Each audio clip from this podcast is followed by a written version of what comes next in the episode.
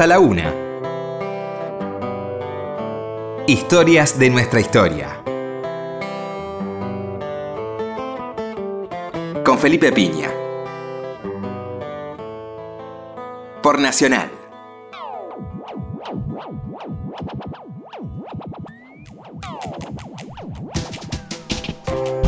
Hola, buenas noches, ¿cómo les va? Acá estamos nuevamente en Historia de Nuestra Historia. ¿Qué tal, Roberto? Hola Felipe, buenas noches. Bueno, estamos con un queridísimo amigo, Juan Sasturán. ¿Cómo estás, Juan? Hola, buenas noches, ¿cómo están? Encontramos la excusa para traerlo este año. Siempre buscamos. El año pasado era el hermoso libro del bañero. ¿eh? Ajá. El dudoso Noriega. Exactamente, dudoso, dudoso librazo. En este caso no es una ficción, pero tiene algunas cositas ahí en el Sí. medio. ¿eh? Sí, la sí. patria transpirada, historia de la Argentina en los mundiales, desde 1930. ¿Por qué este libro? ¿Cómo fue la, la cosa?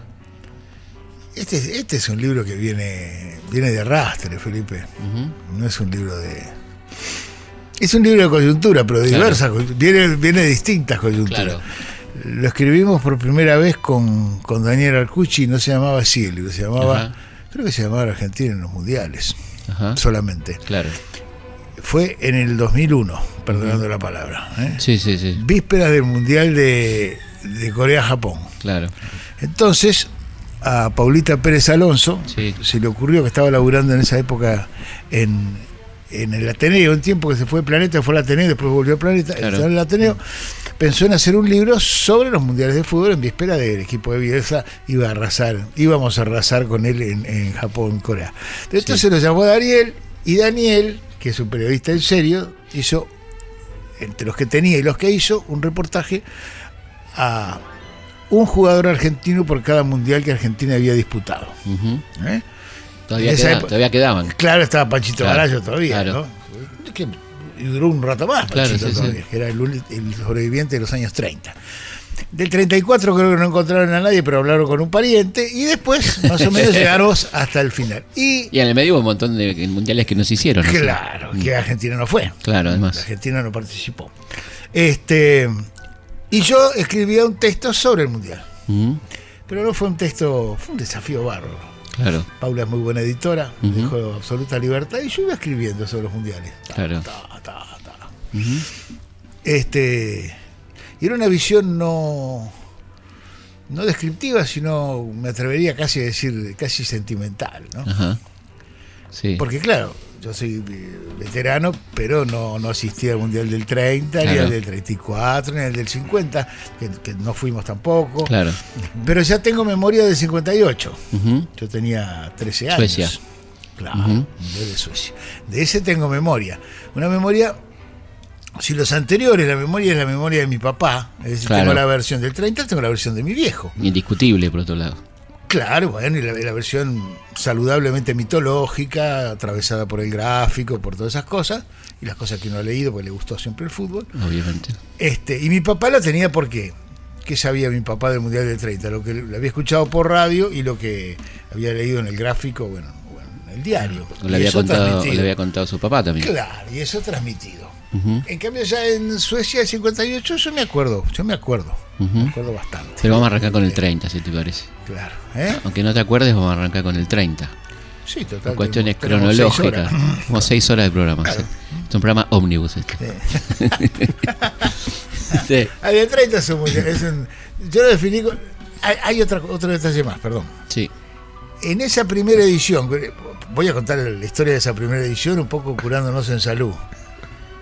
Un fracaso estrepitoso. Un desastre. ¿Te imaginas? El libro salió tapa dura, cuadrado en el diseño hermoso. lindo, Ya han puesto un montón de guita, sobrecubierta en verde. Mirá. El Bati, este, la brujita Verón, y no me acuerdo quién más estaba en la tapa, Crespo, creo. La- las en la promesas, tapa, las claro. las promesas del 2002, digo. El, el, el, el Ateneo en calle Florida, toda una vidriera, Claro. ¿sabés lo que vale? Ah, no. Pilas así el libro. Yo creo que deben haber vendido tres. Claro. Era un libro caro, además, sí. Y claro, era un libro Un para libro. regalar. ¿viste? Claro. Coffee. Table Book. Desastre, claro, no pasamos la primera ronda, la decepción, no queríamos Claro. saber, nadie quería saber nada del Mundial. Y además la tapa había vendido la actualidad, un poco, este no, este más cauteloso, ¿no? Sí, vende la historia, ¿no? La tapa vende. Pero aquel vendía la actualidad, mostraba de lo que el libro no hablaba. Claro. Mostraba lo que teníamos es- esperanza, pero el libro no, hablaba de ese mundial que no se había jugado. Claro. Ni siquiera lo mencionaba. Totalmente. Que contaba de este. Las glorias pasadas. O Sí, no, o no glorias. Pero no, que obviamente. eh, vamos, vamos, San Paoli, vamos muchachos. Por eh. favor, ¿eh? Entre otras muchas razones que tenemos para desear que nos vaya muy bien. ¿Vos deseás, que no, ¿Vos deseás que nos vaya bien? ¿Qué pregunta es esa, Felipe? Pregunto porque hay gente que hay gente que no. Yo, Bueno, yo deseo que No, nos no, vaya bien. Ah, bueno, lógico. Sí, yo también. Sí, Sí. sí. Sí, que esos argumentos de mierda que decir no, porque le va a venir bien a Eh, Macri. exactamente, No jodamos. Vas a terminar deseando algo que no tu corazón no quiere. Absolutamente. Me parece, me parece No. equivocadísimo. Porque eso se- sería suponer que, que- que, todos vamos a cambiar de opinión respecto de la realidad o de lo que nos pasa todos los días porque un equipo de fútbol Aparte, argentino ¿cuánto- gane. Son pelotudeces. ¿Cuánto tiene la gente la oportunidad de, de alegrarse y divertirse durante el año? ¿no? La gente soy yo. Claro. Sí, sí, yo la gente yo no hablo de la gente, yo hablo de mí. yo soy la gente. Sí, además. Pero, es además, lógico, claro, Felipe, ¿qué te pasa a vos? Yo siempre esas cosas cuando me preguntan, ¿no? ¿Y qué te parece que va a reaccionar la gente? Yo, Sí, yo la- te voy a decir cómo reacciono yo. No tengo por qué suponer que los otros son giles. No, no, aparte no tengo por qué son tan giles como yo, ¿no? Claro. ¿No? Sí, sí, sí. Yo me pongo muy feliz cuando la selección gana y me amargo cuando pierde. Si juega bien, mejor. Y Si más son- con un pibe como Messi ahí, ¿no? Que se merece tanto, ¿no? Claro, sí, nos merecemos, ¿eh? todos nos merecemos un poquito más. Ojalá Absolutamente. Pero a, ahora vamos a hablar, vamos a terminar hablando del- de, este mundial, Mm. pero arranquemos con el del 30, que es un mundial medio mitológico, ¿no? Claro. Con Gardel y toda esa cosa, ¿no? Ese, ese, ese diario, ese, esa primera aproximación a los mundiales la hicimos a partir de ciertas fotos. Ujú. Época en que te podían todavía en el 2001 usar fotos de, de Atlántida sin que te rompieran la cabeza. Claro, son muy caras hoy en día. ¿Eh? Claro. Derecho de foto muy caro. Entonces, yo elegí una foto que me resultaba más fácil pensar desde ahí. Entonces, la foto característica del, del, del 30 que nos involucraba es la hermosísima foto de Nasasi con, con, con, con Nolo Ferreira dándose la mano en el centro de la cancha, el piloto olímpico eh, Nolo y, y José Nasasi, el capitán de Nacional. Piloto olímpico, qué lindo. Y esos nombres Qué lindo, qué lindo. La verdad que la, la mitología tiene sus, Eh, sus encantitos. cosas que. Esas cosas que le cantaban al gordo Soriano, Piloto olímpico. claro. El piloto, el piloto porque el 9 en aquella época, el 9, el 9 jugaba de atrás, ¿no? hasta, Claro. la- hasta los 50, hasta la Casia, por ejemplo, el 9 jugaba de atrás y el, el Pedernera, por ejemplo, era el típico 9 que jugaba retrasado y desde ahí dirigía el ataque, el piloto, el que manejaba el ataque. claro. La M. ¿no? La M. Claro, nunca se, no se atacaba con 5, tampoco, eso es mentira, no se atacaba con 5, pero el 9, el, el- el 10 podía ir de, de punta, digamos, pero el 9 jugaba un poquitito más atrás. Después hubo 9 que jugaban más de punta. Con, Pero pelota, no pe- lo- con pelota pesada, no nos olvidemos. Claro. Y además lo bueno es que el piloto, creo que el, el texto se llama eh, eh, Nolo Ferreira va de, de- de traje al muere, porque está de, de saco. Es extraordinario. Qué, elegante. Qué maravilla. Saco. La foto está maravilla. repilcha y saco. Y saco encima. Ah, es lindísimo. Es muy hermoso. ¿Y ese mundial cómo fue? ¿Quiénes, ¿Quiénes participaron? ¿Cuántos partidos? ¿Cuántos Poquitos, equipos? poquitos participantes. Son, son mundiales cortos, son mundiales chicos. ¿eh? Claro. Yo lo, lo definí como. Bueno, el primer dato extraordinario es este es la construcción del centenario. Claro. Pensá que los uruguayos festejaron su centenario De construyendo un estadio de fútbol. Claro. Se puede razonar de otra manera, decir que aprovecharon, hicieron El mundial. el mundial, construyeron y le pusieron centenario porque coincidía. Pero es más lindo pensarlo de la otra manera. Claro, totalmente. ¿eh? Las metáforas patrióticas, si nosotros somos patrioteros, digamos, solemos incurrir como cualquier país en ese Que, tipo que se de precie. esas cosas. Este, Los uruguayos hay que tener en cuenta que habían ganado el 24, el 28 los Juegos Olímpicos Claro. y el primer mundial también. De hecho, Eran- eh, los nombres de las tribunas, ¿no es? Exactamente, son. Claro. son Amsterdam, claro. claro, claro, claro. Y Colombia. Son, evidentemente, son los, los, los- los capos del fútbol. Por eso, el partido Argentina-Uruguay, la final, es una final de barrio. La final Tremenda. de barrio más grande del mundo, claro. De potrero. Exacto, es una final del mundo, a la Yankee, ¿no? La ¿Vos te acordás la- el titular Los Yankees de- juegan las ligas mundiales, porque Claro. son el, nosotros en ese momento éramos el ombligo del fútbol. Aparte tiene cosas como las conferencias, ¿viste? ¿eh? Bueno, esas cosas raras. El básquet tiene la conferencia. Conferencia de Imagínate la sí. conferencia. Sí. No, pero me estaba acordando de la etapa de crítica que dice no hay que jugar más con los uruguayos. Después de la mundial. Pero, Argentina final. tuvo esa actitud arrogante que le duró muchísimos años. ¿Cómo fue ese Tardamos años en que nos sopapearan. ¿no? Hablemos del partido ese 4 a 2. Bueno, ahí- ahí el mito ahí es que, que, este, los uruguayos nos, no- no- lo asustaron a Monti y Monti arrugó. ¿Quién era Monti? Monti, Luis Monti era el 5. Doble ancho. Doble ancho. Acá. Es- Este, No, preguntarle yo qué la sabe. pregunta, hago la pregunta Sí. de, de- de este, de la gente que. Mucha gente joven nos escucha, ¿eh? Claro. Eh, em, la leyenda argentina, este, victimista como siempre, Sí, claro, como siempre hemos incurrido largamente. Siempre, siempre. siempre. De a poco ahora, ahora vamos a ir cayendo en la otra que es El peor, no sé si no es peor, claro. Sí, no Victimario. porque o, nosotros víctima, o victimario. Claro, porque nos garcaron o porque compramos. Claro. Siempre, nunca este, lo que realmente pasa. ¿no? Claro, exactamente. Este, bueno, la idea es esa, ¿no? Evidentemente los uruguayos probablemente nos ganaron muy Pero bien. ¿cómo fue el partido? ¿Cómo fue el de.? Y Argentina ganaba y Uruguay lo dio vuelta, 4 a 2. Claro. Nos pasaron por arriba en el segundo tiempo.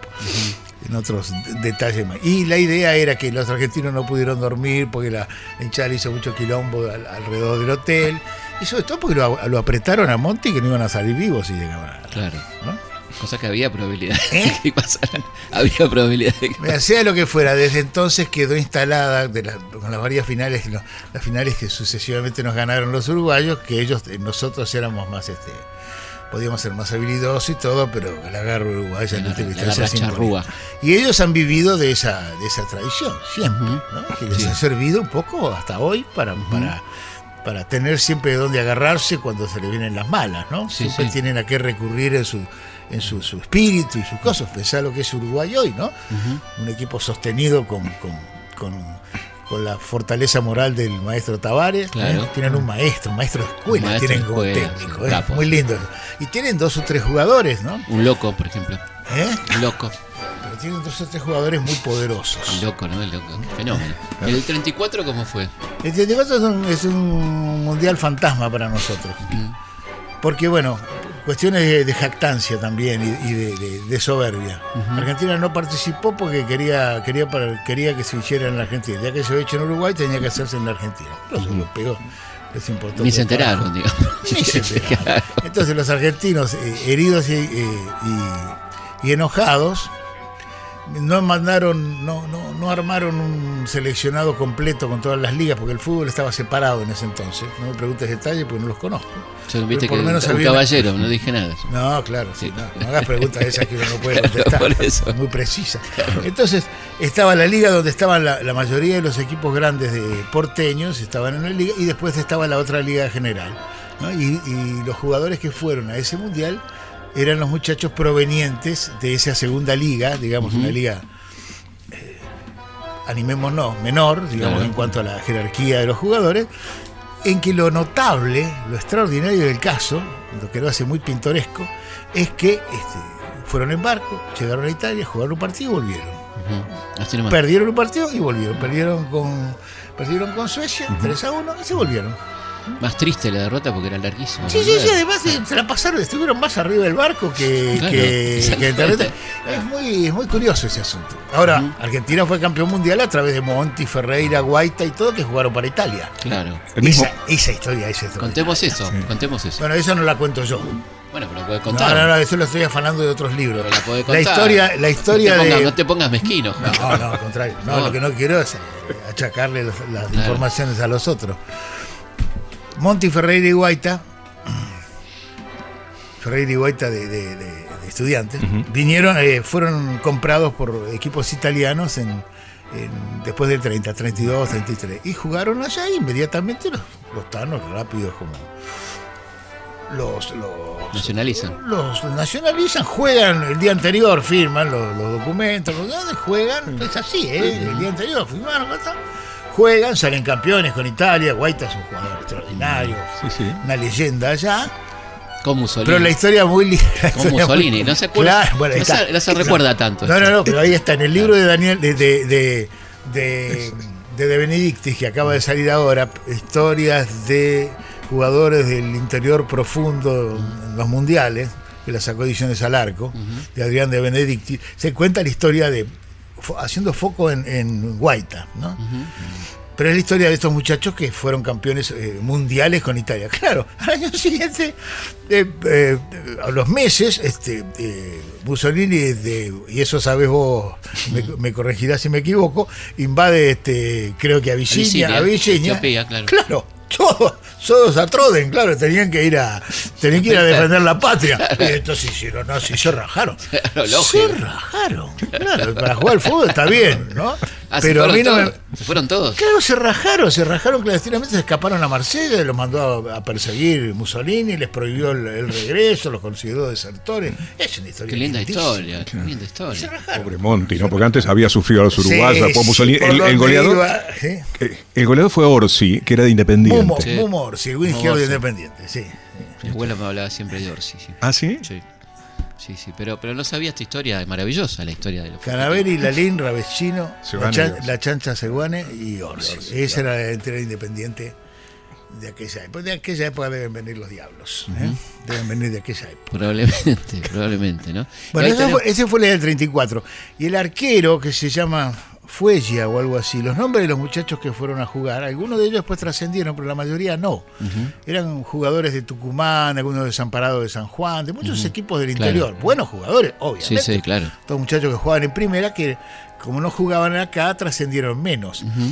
Pero es, es muy triste porque el arquero, por ejemplo, pobrecito, atajó muy mal. Ese día tuvo un mal partido. Fue, el único partido único que partido, jugó claro. y jugó muy mal. Así que el recuerdo siempre que se hace la crónica del partido, sí, pero el arquero, pobrecito. Entonces era, era muy justo. distinto el, el mundial en aquel momento. Era, era un partido perdía, se volvía. Sí, claro, los mundiales, estos mundiales multitudinarios con 32 equipos, 32 todos son, equipos, claro. son inventos posteriores, ¿no?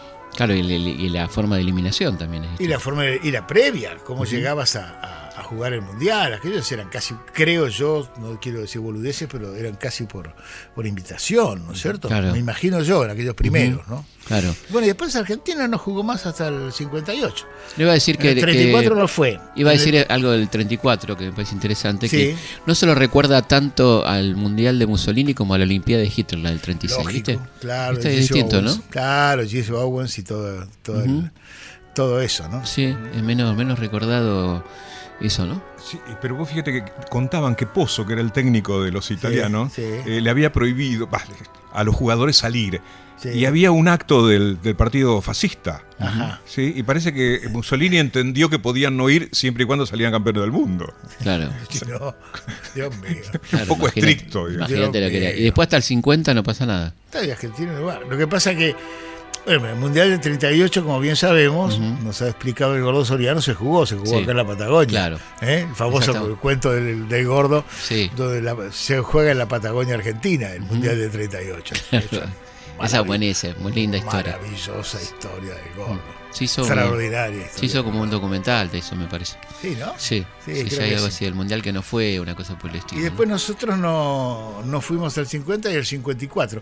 Es esa famosa época de gloria y de oro del fútbol argentino que éramos los mejores del mundo pero no competíamos. Claro, curioso, ¿no? Porque era una gran época del deporte argentino. Evidentemente, y lo fue, fue el deporte, La campeona mundiales de básquet. exactamente en el 50. Pero el fútbol argentino no jugaba a los sudamericanos y en los sudamericanos habitualmente los ganaba, ¿no? Ganó varios. ¿Y cuál es la explicación de que, que no hayan ido al- a, los- a Yo esos no- mundiales? No sé, yo creo era, era, eran políticas de. politi- probablemente bajada de línea de política del Estado, ¿no? Pero no, no te puedo decir. ¿De afuera o de acá, decís vos? ¿De afuera? No, de acá, de acá, Claro. de acá. De acá. De Perón, Sí, sí, porque sí, de estamos Perón. al- Sí, sí, sí. Estamos hablando de Perón. Viene de ahí, de ahí se bajaba esa línea, ¿no? De ahí se bajaba esa línea. Y recién vamos a Suecia.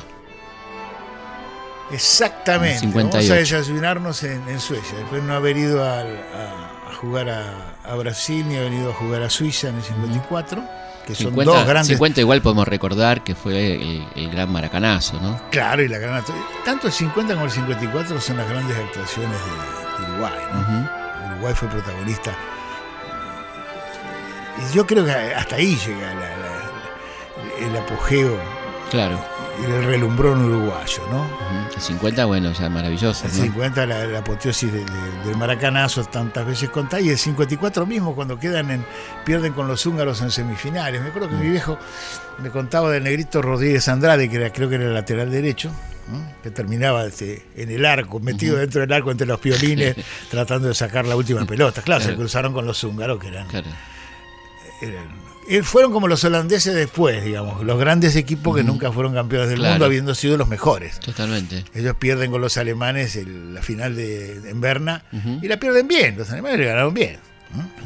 Los alemanes le ganaron bien. Y la desgracia de Argentina de ir a, a Suecia que está Pelé y está el equipo brasilero impresionante. ¿no? Éramos nosotros. no, el problema son no- nosotros, no los brazucas. No, no. No, digo, pero aparte tenías, tenías un equipo que era una maravilla, ¿no? Pero, pero siempre, los brasileños siempre han tenido, hasta hoy.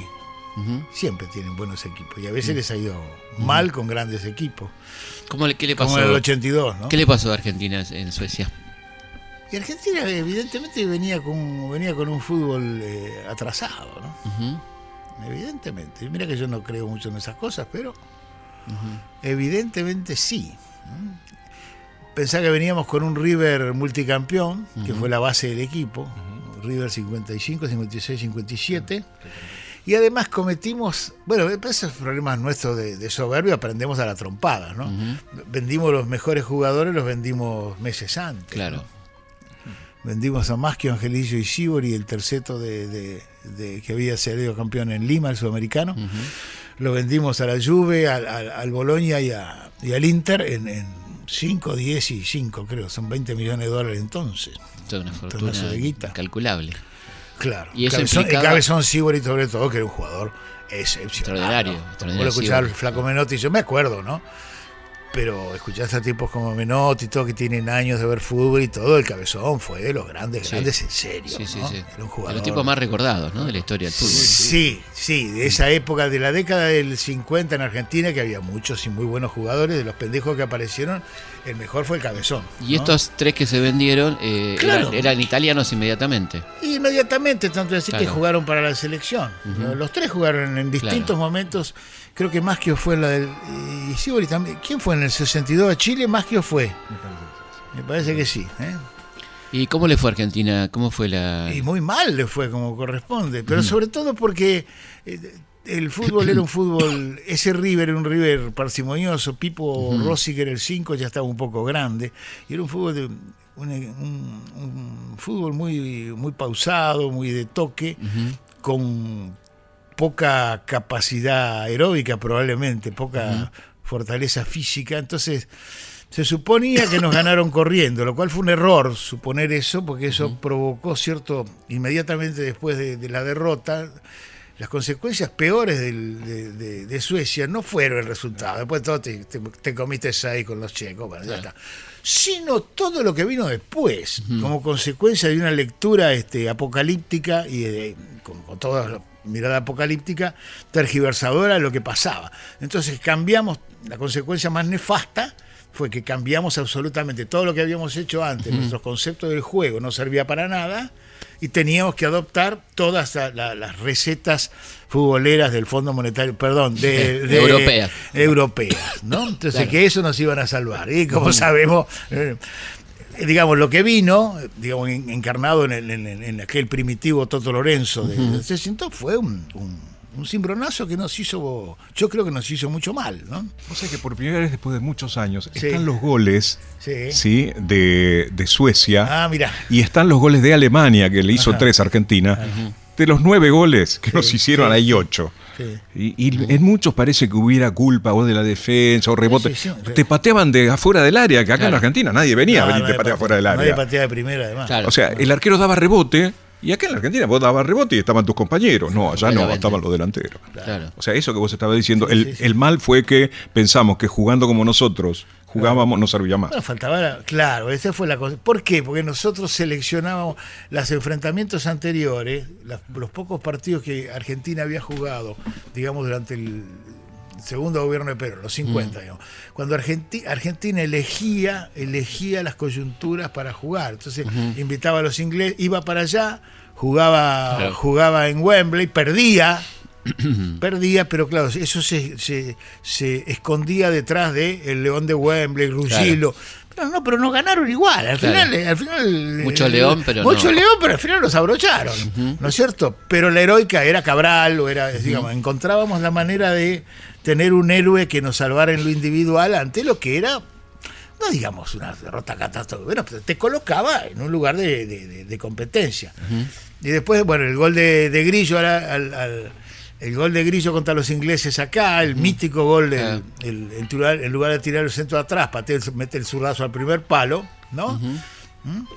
Eso sirvió para, para alimentar más aún la mitología, de que nosotros jugábamos a una cosa mejor y distinta. A pesar de. A pesar de, claro, que las tácticas para acá no servían, pues la individualidad superaba todas las tácticas. Estamos hablando de 30 años de fracaso hasta ahí. Hasta, ¿Eh? ahí, hasta ahí 30 años de fracaso, estamos hablando. No hablemos de fracasos, Felipe, no empecemos con los fracasos. ¿eh? No, estamos hablando de, puntualmente de- del equipo. no, eso es así, eso es así. Sí, pero bueno, no nos fue bien La antes tampoco. Sí, es cierto. Estoy hablando de, de la dificultad. Porque fracaso Yo no hablo de, primero que no estamos hablando de un país, estamos hablando de un equipo. Bueno, lo mismo, ¿viste? Estoy hablando de un equipo que evidentemente tiene dificultades a la hora de armar un equipo internacional, de eso estoy hablando, Sí, ¿no? ni más ni menos. habido épocas, hay- hay momentos, épocas. Decimos- Porque tampoco nos fue bien en Chile, ¿no? No, bueno, pero ese, ese es un ejemplo de.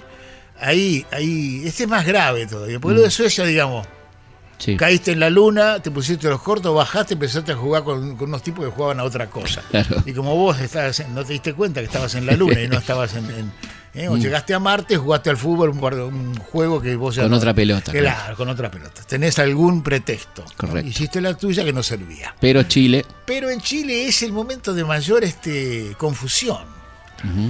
Ya venía la confusión. estamos hablando del año 62. Claro, Mm. ya, ya estaba la confusión que venía ya de lo institucional.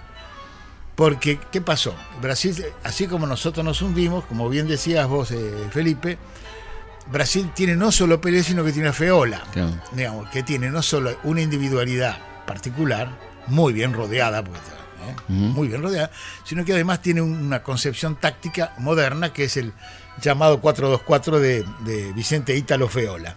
Y Argentina entonces compra, todo el mundo compra ese modelo. Claro. ¿Eh? ¿Cómo no? Argentina, claro, Argentina jugaba con un zaguero central y dos laterales, el, el, el 4, el 2 y el, y el 3, ¿m?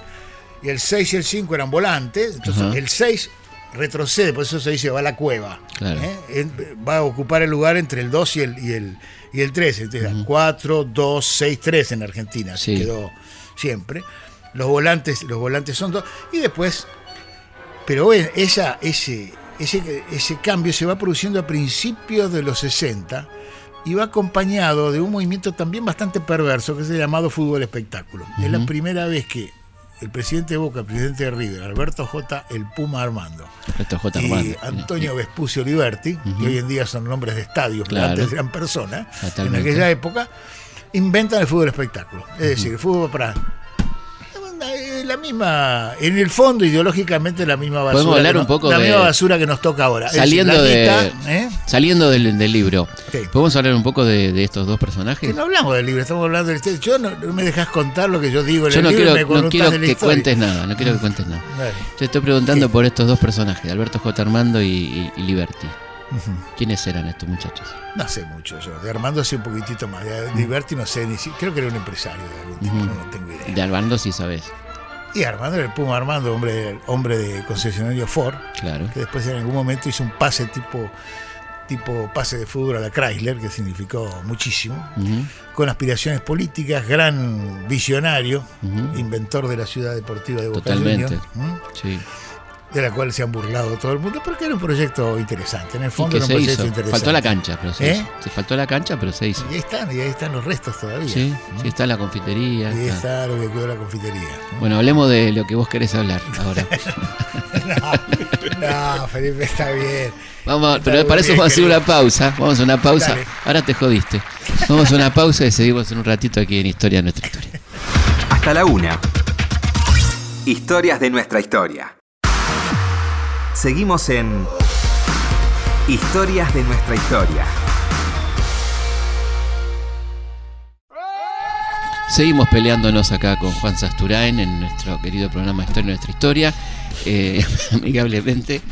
Y no, estaba- estábamos hablando fuera del micrófono de lo distinto que era el fútbol con la- esa pelota pesada que cuando se mojaba debía ser una cosa tremenda, ¿no? Sí, seguramente sí.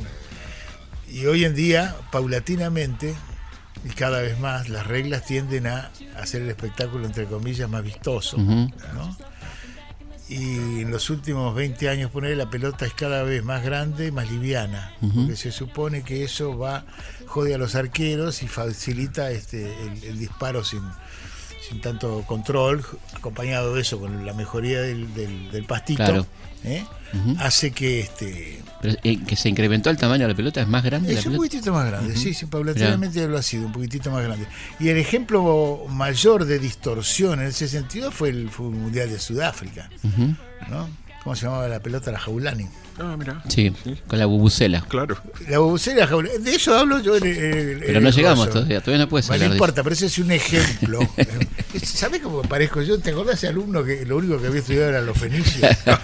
El tipo no me quiere- no me quiere contestar, no me quiere contestar. Bonilla 1, eh, a prehistoria. No, hablamos, Sí, la hablamos, de lo que, hablamos de lo que vos que hablemos de Pero dijo, los fenicios eran un pueblo navegante. La prehistoria, la prehistoria es importante, qué sé yo, y, se encuentran restos en el Mediterráneo donde estaban los fenicios. Pero estamos llegando- Entonces sí uno habla de los Pero estamos llegando a un mundial que es muy interesante, que es el de, el de Inglaterra, ¿no? El de 66. No, pero te quería contar lo de la pelota, Dale, que vos dale. el tema de la pelota era tuyo Sí. y yo para saber que Perfecto. la, en, en Sudáfrica, yo pongo la, la, la Copa Plastibol. Porque de algún modo la pelota eh, llegaron al extremo de hacer un- un- una pelota. Esa pelota es una pelota muy hincha pelota, muy molesta. ¿En qué sentido? Costaba mucho. Le hicieron los alemanes que estuvieron practicando prácticamente seis meses antes. Pero además les tiraban esa pelota y era una pelota que en el aire eh, se movía, era la Claro. pesadilla de los arqueros. Le hicieron arquero- eh, goles muy, muy, muy tontos a los, Claro. a, a los arqueros así. Además tenía ciertas dificultades para el manejo. Obviamente que los buenos jugadores Claro. pelota liviana o pesada juegan igual. Pero hubo esa. Y en la, en, el fundamen- en la fundamentación de hacer una pelota con esas características estaba precisamente el hecho de que, bueno, de esa manera los arqueros van a tener más dificultades y va a haber más goles. Claro. Es un razonamiento pelotudo. Muy pelotudo. Absoluta. Pero de venta. Claro. ¿Por qué? Porque cuanto más goles hay, es más lindo el espectáculo, ¿no? Etcétera, etcétera. Sí, sí, sí, sí. Completamente. Ahora, En fin. volviendo al. Bueno, te faltó la bubucela.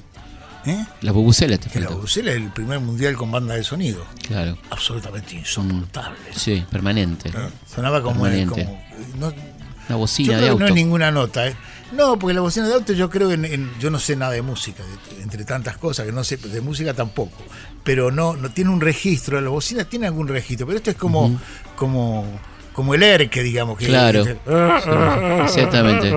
que no tiene, no tiene, Tiene color. No tiene color. Sí, yo supongo que en el, el escala no, no, no tenés dónde meterlo, no tiene casillero. Claro. No tiene casillero donde ponerlo. Y eso funciona como un como una especie de fondo de, de todas las transmisiones. Debe haber sido insoportable. Tuvo una música aceptable. ¿Mm? El Waka Waka estuvo aceptable. Sí. Para lo que son las ¿Cuál fue la canciones de los mundiales. ¿Cuál fue la mejor? Italia 90, por supuesto. Ahí está.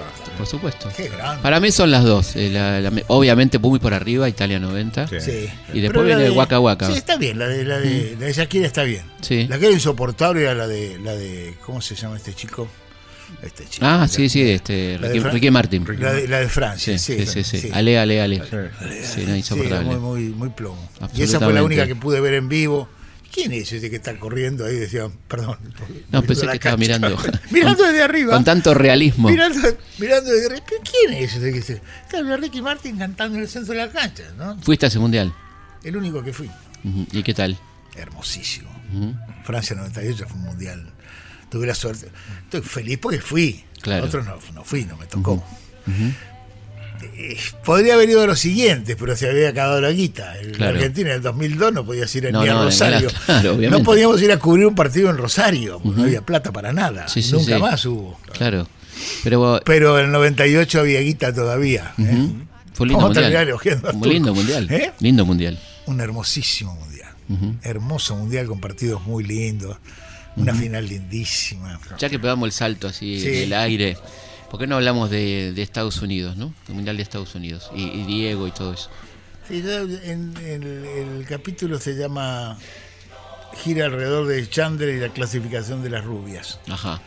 Y la que se llevó a Diego, viste que en el Sí, la, la enfermera. 50 La enfermera. el capítulo 52 del Largo Adiós hace una clasificación de, la claro. ¿eh? Marlowe hace una clasificación de las rubias. Existen las rubias tales, las rubias tales, las rubias tales. Los distintos tipos de rubias fatal. Bueno, esa no estaba. Claro. La que se lo No. llevó al Diego le- no estaba. ¿no? ¿Y qué pasó ahí? Una ¿Qué te- rubia qué- fatal. ¿Qué te parece que pasó ahí? Yo no sé, yo no soy, no tiendo a ser, no tengo pensamiento conspirativo, pero que fue Por eso dije te- lo invocaron a Diego, sí. Por eso digo, ¿qué te parece? Me parece que lo invocaron al Diego absolutamente. Él obviamente que dejó todo, hizo todo lo posible para que lo invocaran. Y veníamos muy bien en ese mundial, ¿eh? Sí, lindo equipo. Partido, Lindo con, equipo partido con. Grecia, ¿te acordás lo que fue? Lindo equipo el del Coco. Ese equipo y el del 82 de Menotti, que los dos equipos que terminaron mal y que no llegaron, son probablemente los equipos que a muchos de nosotros los que más nos gustaban. ¿Y por qué lo invocaron a Diego? ¿Cuál era el motivo de querer invocarlo a Diego? ¿Qué sé yo? No sé. Supongo que una, una mirada conspirativa indica que era. Y sigue siendo un tipo incómodo, molesto, que decía lo que no se debe y servía para castigo ejemplificador en muchos sentidos, ¿no? Era un eslabón débil, ¿no? Claro, nunca nadie se llevó de la mano a ningún otro jugador, No, no, no, ni no, antes no. ni después un Es control alevoso, antidoping. Claro. Es una operación tan alevosa como la que puede montar hoy en día un gobierno como este. Esas cosas que vos decís, no puede ser que sea tan aparatoso, tan hecho nada más que para esto. ¿no? Claro. Ya estaban preparadas las tapas de los diarios, como acá, ¿viste? Sí, lo sí, sí. mismo, ¿no? Sí, fue tremendo, ¿no? Una cosa. Sí, sí, lo que, lo que detalla él. Estaba preparada la cámara para que lo agarrara, lo agarrara, que se lo llevara como para que. Yo me acuerdo Si era de- culpable antes de, de salir, si era culpable, era sospechoso siempre. Me acuerdo del país paralizado. ¿Y cómo Esperando la, esperando la resolución de la FIFA, ¿te acordás de ese momento? ¿Y cómo no? ¿Y cómo no? Sí, sí, sí. Pero Además, era muy el lindo equipo ese, jugaba Sí, muy bien. Hermoso equipo. Jugaba muy bien, redondo en la plenitud, y con el coco redondo jugaba. Era, era el mundial para nosotros, ¿no? Sí, era un lindo mundial. Era un lindo equipo ese, jugaba muy bien al fútbol. Hablemos del 66 de, y de Ratín y todo eso, esa leyenda. Ah, ese, ese ese es mundial, y ese se ve también. Sí, ese ahora sí, se sí, ven sí. los partidos. Todos los partidos enteros están. Sí. Animal. Eh, Animal. claro. animal. Contémosle a la juventud que está escuchando. Bueno, esa es la primera vez que. Labura un poco, Juan, no me haga laburar a mí. ¿Se parece que hablé poco? Seguimos en Historia de nuestra historia conversando con Juan Sasturain sobre su libro La patria transpirada. Dale, que hablemos del Mundial 66. Lo importante es que lo que digamos acá no tiene no, no está en el libro. No, lo más razón, importante que está en el libro no se dice acá, Obviamente. obviamente. Obviamente. El 66 es interesante porque es la primera vez que Argentina va, después de, de dos cachetazos seguidos, la primera va, la primera, la primera vez que va en una posición de, de- de ir a aguantar, ir a ver qué pasa, ir a esperar, ¿no? Es la primera vez que Argentina no, no, no va al frente. Claro. ¿no? No va al frente. Y, y Lorenzo arma un equipo sólido, verdaderamente sólido. Miserable, bastante miserable el equipo, pero le funcionaba. No, claro. Tenía la línea de cuatro, eh, que era muy, muy fuerte. El Tano Roma en el arco, que no era, Claro. no era un, un arquero con mucha visión de juego hacia afuera, todavía no se usaba demasiado, pero bajo los palos el, el- el Tano bancaba bien. Y después estaba eh, Pipo Ferreiro por, eh, por derecha, que te pegaba por todas partes, y que era muy sólido. Este eh, el- un perfumo, Perfumo, claro. pendejísimo. Que también te pegaba por O sea, aparte. pero con una técnica extraordinaria. Era muy Sí, sí, chiquito, sí, era sí. muy jovencito. Sí, claro. Sí. Muy jovencito. ¿no? Y Marzolini por izquierda. Y en medio, y el, y el tucumano Albrecht, que tenía técnica y también raspaba. De lo lindo. Albrecht lo saca de pantalla a Aller, al volante alemán. Vos lo ves que eh, Aller la recibe en el medio y de golpe hace ¡bum! Lo sacó de, de- de la pantalla. Modelo Firpo Dempsey, digamos. Totalmente. Bueno, era un equipo que raspaba. Y en el medio estaba Ratini en la plenitud, ¿eh? que tenía mucho ascendiente, además de ser un jugador, un jugador, qué sé yo, como, del estirpe de los que han llegado hasta Poncio ahora, digamos, ese tipo de jugadores, ¿no? Ese tipo de cinco. Y después tenía eh, eh, eh, al Indio Solari, que era un ocho que todavía, eh, de los ocho laburantes que empezaron a, a- los volantes, los volantes con ida y vuelta, con mucha llegada, y muy laburadores, que era un invento de aquella época. Corredores. Claro. El peón de Verega. Y muy talentoso. Y muy talentoso el indio. Claro. Ese es el verdadero indio. El verdadero Ese indio. es el indio básico. Después y después, claro, el indiecito que es sobrino, no es hijo. Bueno, y bajaba Gonzalito por izquierda. Es decir, Ratín tenía una rueda de auxilio, que era Alberto González, Gonzalito, que era un once mentiroso, como se los- dice. Claro, once lindo, mentiroso. once Hermoso. divino. Me gusta el 5 mentiroso a mí. Eh, bueno, también. Sí. Bueno, tenía el once mentiroso, Gonzalito que jugaba como rueda de auxilio de Ratín Claro. a la izquierda. El monito más por, por derecha, Artime, Artime agarrando y metiéndolas todas las que agarraba, y el Ronco Nega suelto. Ronco Nega. El. Ronco Nega, que era el más talentoso Sí. de todos, jugador lagunero, como se decía entonces, muy discutido, muy nunca salió campeón con River. Claro, También le tocó la- los 18 años negros, ¿no? Claro. Gran parte de los 18 se los comió el, ronco, ¿no? Un jugador extraordinario, muy fino, muy inteligente. Es decir, ese, ese era el equipo. Y, y con ese equipo jugó. Y jugó muy bien ese equipo. ¿Cómo le fue en el Mundial A? Y muy bien, le ganó a, le ganó a Suiza, le ganó a España y este, empató con Inglaterra, empató con Alemania y, y pierde con los ingleses con, con, con el gol de Hurst, eh, Y contemos el episodio de Ratín, que es muy simpático, ¿no? con un- jugando Argentina con uno menos, ¿no? Durante Contemos, contemos qué pasó con Ratín. Argentina ganaba tiempo, perdía tiempo, discutía los fallos, se, él- se hacía el pelotudo que no entendía, pedía el intérprete, pedía el intérprete, hasta que el peladito Kleintine, así se llamaba él, el sastre, que era un sastre, que trabajaba de árbitro, se hartó y lo, y lo rajó. Y el rata se fue como buen argentino Puteando. puteándolo, caminó. No, parece que no se sentó en la, en la, en la alfombra, pero sí que llegó al- a la esquinita del córner y restregó el banderín. El banderín, el el banderín Y ahí vino Animal, ¿no? Sí, eh, más eh, lo de Animals ya está ahí, pero viene sobre todo porque tenemos varios enfrentamientos con los ingleses en esa época. Inmediatamente después viene el Campeonato Mundial de Clubes, 77, 78, 79 con estudiantes. Son los duelos de estudiantes con el Manchester. Claro. Ahí fue. Claro. Porque si, si la selección de 66 era una selección mañera, estudiante Claro. era Todo. el decálogo de los mañeros. Alfileres, todo. Eh, bueno, el decálogo era, era la, la quinta esencia de- con muchos muy buenos jugadores, muy Claro, talentosos y muy capaces, pero además mañero, El bilardismo. el bilardismo absoluto. Bilardismo pleno. Y con eso fuimos campeones del mundo. También otro efecto, este, en el fondo, relativamente positivo para nuestro fútbol. Porque si antes creíamos que éramos los mejores este, sin entrenarnos y jugando, después nos convertimos en los mejores especuladores del mundo. ¿no es Claro. cierto? La ley del offside. ¿Eh? Claro, Ley bueno, provocada. Claro, bueno, después eso, bueno, si, si el bilardismo, si el bilardismo jugó en el filo siempre con Bilardo en estudiante, en la selección en el 86, ni hablemos del 90, ¿no? Una obra maestra del terror, Claro. ¿no? Si el, si el bilardismo llegó, digamos, a lo que se llamó eh, prepotente, o digamos, eh, provocativamente el antifútbol, ¿no es cierto? y que te- por lo que tenía de especulativo, de no querer jugar, de jugar al filo del reglamento, de Claro. entorpecer al árbitro. de El, el menotismo al cual hemos adherido Sí. muchos de nosotros, por otro lado también, ¿eh? la ley del offside, ¿eh? Eh, es un poco jugar también, es una manera de no jugar también, Claro. a su manera, de, con el sentido inverso, pero también llega a, un- a un- a una cosa, en fin, Claro. son interesantes esas, son lindas de pensar Claro, y ¿qué te lindas de, y lindas de. Porque tienen que ver además con, con los debates argentinos que atraviesan todas esas décadas, ¿no? Completamente. Sí, sí, son debates deportivos, debates ideológicos, debates de todo tipo. Bueno, el Mundial 90 eh, se dijo que la presencia del presidente fue determinante para la, la derrota, ¿te acordás? El primer partido con Nigeria, ¿te acordás? Claro. Con Camerún. Camerún, Con Camerún. Camerún. Con Camerún. Yo la vi, ese mundial. El mundial Estamos hablando de Italia. tremebundo, Italia 90. Sí. Italia 90. Ese mundial es tremebundo. ¿Por? En, en- en el libro no se habla de los mundiales, sino de que, que- que- como a todos nos pasa. Vos te acordás seguramente, ustedes se acuerdan dónde estaban. Por supuesto, en el 94, por con quién lo viste, Sí. con quién estabas casado. Por ahí de eso no te acordás, pero de las Sí, circunstancias sí. sí. ¿No? ¿Dónde lo viste? Claro. Yo lo vi doblemente visitante. Estaba de pedo, me había ido a vivir por poquitos años a, a Barcelona. Ya estaba en Ajá, Barcelona. bien. Había ido en el 88 con él.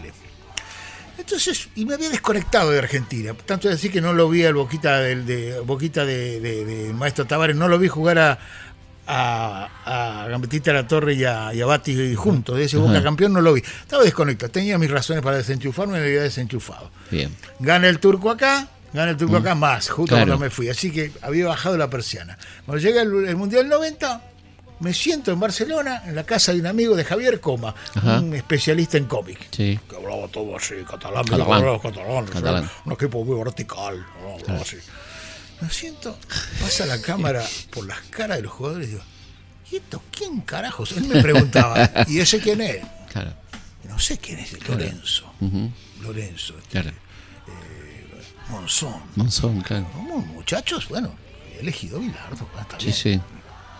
Hasta Un que llegó a la de- cámara Maradona. Un equipo de picapiedra infernal. El partido nos ganó, nos ganó, nos ganó con el gol de, de Villit.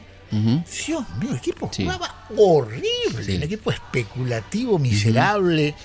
Un equipo que hizo dos goles en siete partidos. Claro. Y si éramos campeones. ¿Qué ejemplo es ese? Sí, estuvimos ahí nomás. ¿Eh? Y estuvimos ahí nomás. A un penal, a un penal este de Codesal. Sí, mal dado, Claro, además. Está mal dado. ¿eh? Sí, sí, Podríamos haber sido campeones tranquilamente. Absolutamente. Bueno, te decía que lo vi doblemente en- de visitante porque estaba en Barcelona. Y lo Bueno, vi- perdón, el héroe de ese mundial fue un arquero. Grande, Goico. Maestro, o sea, es loco, ¿no? Claro. No fue Maradona, le- fue héroe también, pero eh, Y Diego una gamba, Sí, Diego sí, estaba en una estaba en una gamba, sí. Y el Cani. Claro, el Cani del El partido con Brasil. Sí, sí, sí. Nunca nos han peloteado tanto en, que los primeros 60 También, minutos de ese partido. ese partido fue tremendo. Nos tenía que haber hecho cuatro. Fue tremendo ese partido, sí. O sea que Cagaron a pelotazo. ahí fuimos subcampeones. Subcampeones con ese equipo. Con una música, como dijimos, muy bonita, Sí. muy linda. Y me acuerdo, te decía que lo veíamos además, éramos una banda de argentinos, ritualmente íbamos a la casa de una amiga editora, que en esta época trabajaba para Ediciones B, había publicado la segunda, la segunda novela ya, estaba muy instalado. Después me volví en el 92, pero estaba muy instalado, entonces estaba muy vinculado con Ediciones B. Y una de las editoras de Ediciones B era la Tana Querini, muy buena editora, que nos prestaba la casa y íbamos todos a mirar Claro. el mundial a la casa de ella. Claro.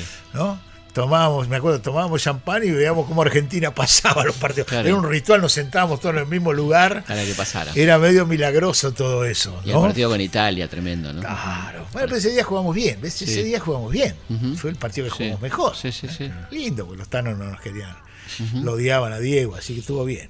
Pasamos por alto eh, el Mundial 78, ¿no? Dios mío. Pero vi ahí. Sí. ¿Cuántas páginas tiene eso? Eh, el- nuestro anterior programa fue con Matías Bauso, Uf. un librazo sobre el Mundial. Más de este. 800, te digo. Sí, sí, muy, ¿Qué edad tiene muy Bauso? documentado. ¿Qué edad tiene? 40, Sí, sí, 30 y 40 y por ahí. Sí, sí, sí. laburo, cinco años. sí, laburo Qué impresionante. bárbaro. Yo conocía un, un laburo de Ricardo, ¿cómo se llama este muchacho? ¿Gota? perdón, Bota, claro. Tiene un buen Claro. laburo Bota. Muy lindo Sí, sí. laburo. Pero esto se nota que Sí, sí, es bueno, una, una Mucho biblia. documento hay ahí, ¿no? Una biblia. sí, ¿Qué, qué podemos decir del Mundial 78? Yo creo que. Yo lo agarré en, en el comentario que lo agarré. No te voy a contar que no salí a la calle, que lo vi desde mi casa, que quería que ganara Argentina, que no tenía nada que festejar con, con estos hijos de puta, Claro. que no puse ninguna banderita, pero que desde mi casa Ujú. deseaba que ganáramos y Claro. me puse muy feliz porque hayamos ganado. Sí, claro, Eso por supuesto. es lo, es lo que pasó. Y cuando tuve que escribir sobre el Mundial tenía sensaciones muy, muy mezcladas, como en todos los casos, pero me detuve en, una, en un aspecto del asunto. ¿Qué es el azar en el fútbol? La altísima la importancia que tiene el azar.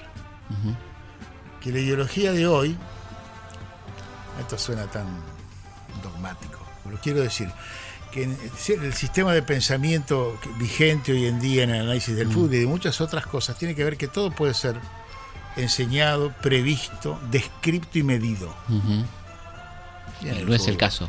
No es el fútbol. En el fútbol no es el caso. Todos los días vemos partidos en los cuales lo azaroso, Total. lo individual, ya sea por, por exceso de, de excelencia o por defecto, por error humano, incide directamente en el resultado. Bueno, el caso de la final. Ni hablemos, ni hablemos. Bueno, Estamos llegando al final del programa, pero quería pedirte una opinión sobre el mundial que viene, cómo nos va a ir, cómo lo ves, qué sentís. bueno, yo lo que siento es que tengo muchas ganas, como siempre, de que nos vaya bien, de que vamos eh, relativamente, vamos de, de- de- no digo de punto, pero estamos en, un- en un Bien ubicado.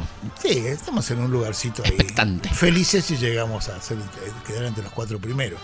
Y que hay un dato básico, objetivo, que eso sí, no tiene que ver con esta coyuntura que agrava las cosas por la improvisación y por todo lo que sabemos. No vamos a abundar Sí, en sí, eso. sí. Los cambios, todo. Sino que estamos, el fútbol argentino, yo creo, y ya de bastante tiempo está en decadencia. Nosotros jugamos cada vez peor y salen cada vez menos jugadores, por razones múltiples. Pero esa es la, la verdad, tenemos que aceptar a mirar eso. Los muchachos que juegan ahora, nos gusten, no nos gusten, en general nos gustan y Claro. bastante bien. Podemos discutir algunos nombres, pero no hay mucho más. No decir, uh, se quedó tal. ¿Cuántos quedaron afuera? Ni, no es No, así. no es Ojalá me gustaría que estuviera Lautaro Martínez. Claro. Hay alguna seguridad de que Lautaro va, va, va a mejorar lo que Mm. si el Pipita y los cosas no andan. Y sí, puede ser, y puede que no, le falta mucho. claro. Hoy nos, los, los bosteros nos, nos gusta Pavón y todo. Pavón es un gran jugador, Mm. Gran jugador. es un proyecto. Vamos a Claro. ver, a veces tiene el balde en la cabeza, no es una cosa que va a ser la gran diferencia. Seguro. Yo creo que lo primero que tenemos que aceptar entre todos y mirarlo con objetividad es que no somos más de lo somos menos de lo que nos creemos hace Claro. rato ya. Sí, sí. Eso se ve en los juveniles y si encima le pones a eso, le das el hecho de que se venden todos los buenos jugadores que aparecen, ni bien aparecen, cuando todavía no están bueno, se van, desaparecen los modelos, desaparece todo. Entonces el mundial, el, el- el fútbol argentino se hace con los muchachos que vuelven, con los muchachos que Claro. vuelven, los que vienen de la B, los partidos son interesantes, son lindos, son entretenidos, la Liga Argentina es entretenida, cualquiera le gana a cualquiera, pero la calidad futbolera es baja, Totalmente. no jugamos bien. ¿Y ahora cómo nos ves para cómo estamos plantados? Y qué sé yo, puede pasar un poquito cualquier cosa, ¿no? Puede pasar un poquito cualquier cosa, es la verdad, sí. Vamos Bueno. a ver, vamos a ver, vamos a ver. Bueno, que nos vaya bien.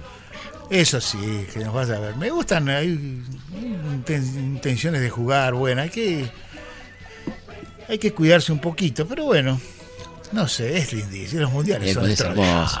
Qué lindo la pasamos, ¿no? Totalmente. ¿Qué te parece? Yo me veo a disfrutarlo. Yo me veo todos los partidos. Obvio, todo lo que se pueda. Sí. Bueno, Juan, muchas gracias por venir. ¿eh? No, Y recomendamos gracias, acá ¿eh? La playa transpirada, historia de la Argentina de los mundiales desde 1930, publicó Sudamericana. Muchas gracias por venir. Nosotros nos encontramos, como siempre, viernes a la noche, madrugada del sábado, aquí en Historia de Nuestra Historia. Hasta la próxima.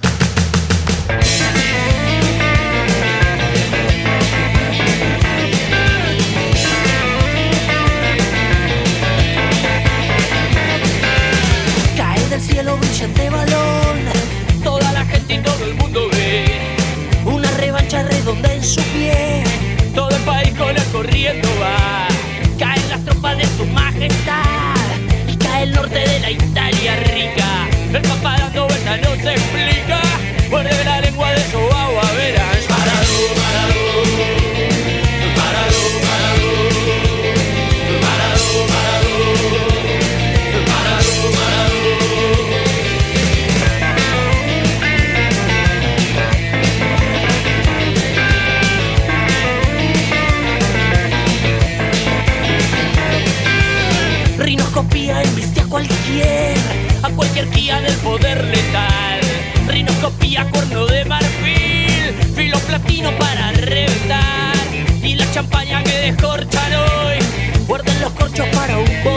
ser.